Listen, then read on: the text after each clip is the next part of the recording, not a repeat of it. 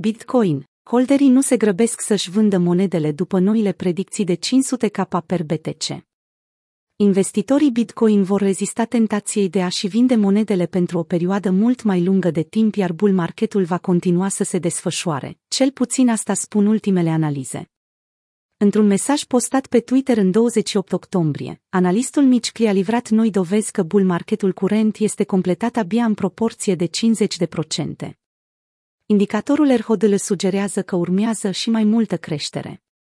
Folosindu-se de indicatorul Realized HODL Ratio, creat de Philip Swift, Clee a arătat că graficul Bitcoin este departe de stabilirea unei zone clasice de top, datorită faptului că lipsesc semnalele care au oferit acest indiciu în bull marketurile precedente. RHODL se bazează pe binecunoscuta unealtă HODL Waves, iar creșterea acestuia confirmă ritmul în care se menține un trend ascendent, însă oferă și semnalarea unei zone de maxim. Raportul RHODL arată faptul că vânzătorii sunt extenuați și ne aflăm abia la jumătatea drumului, a spus Cli în mesajul postat pe Twitter.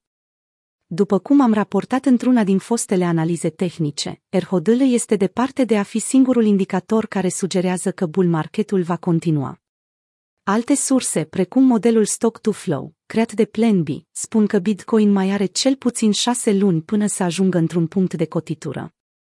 Prețul Bitcoin trebuie să fie suficient de sus pentru a șoca.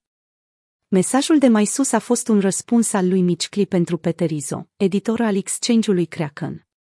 Într-un episod recent al emisiunii Best Business Show, un podcast realizat de Andoni Pompliano, Rizzo a spus că topurile ciclice sunt atacuri psihologice la adresa holderilor de Bitcoin. Dacă Bitcoin vrea să stabilească o zonă de top, va trebui să-i convingă pe taurii care nu renunță la monede, să-și vândă activele digitale. Am încredere în abilitatea tehnologiei Bitcoin de a atrage vânzătorii înapoi în piață, iar prețul la care face acest lucru este mult mai mare decât cel pe care putem să le estimăm, pentru că reprezintă un atac la adresa noastră. În mod dezvolt, Rizo a menționat că BTC-USD ar putea să stabilească o zonă de top între 300 și 500 de mii de dolari, interval care chiar ar uimi.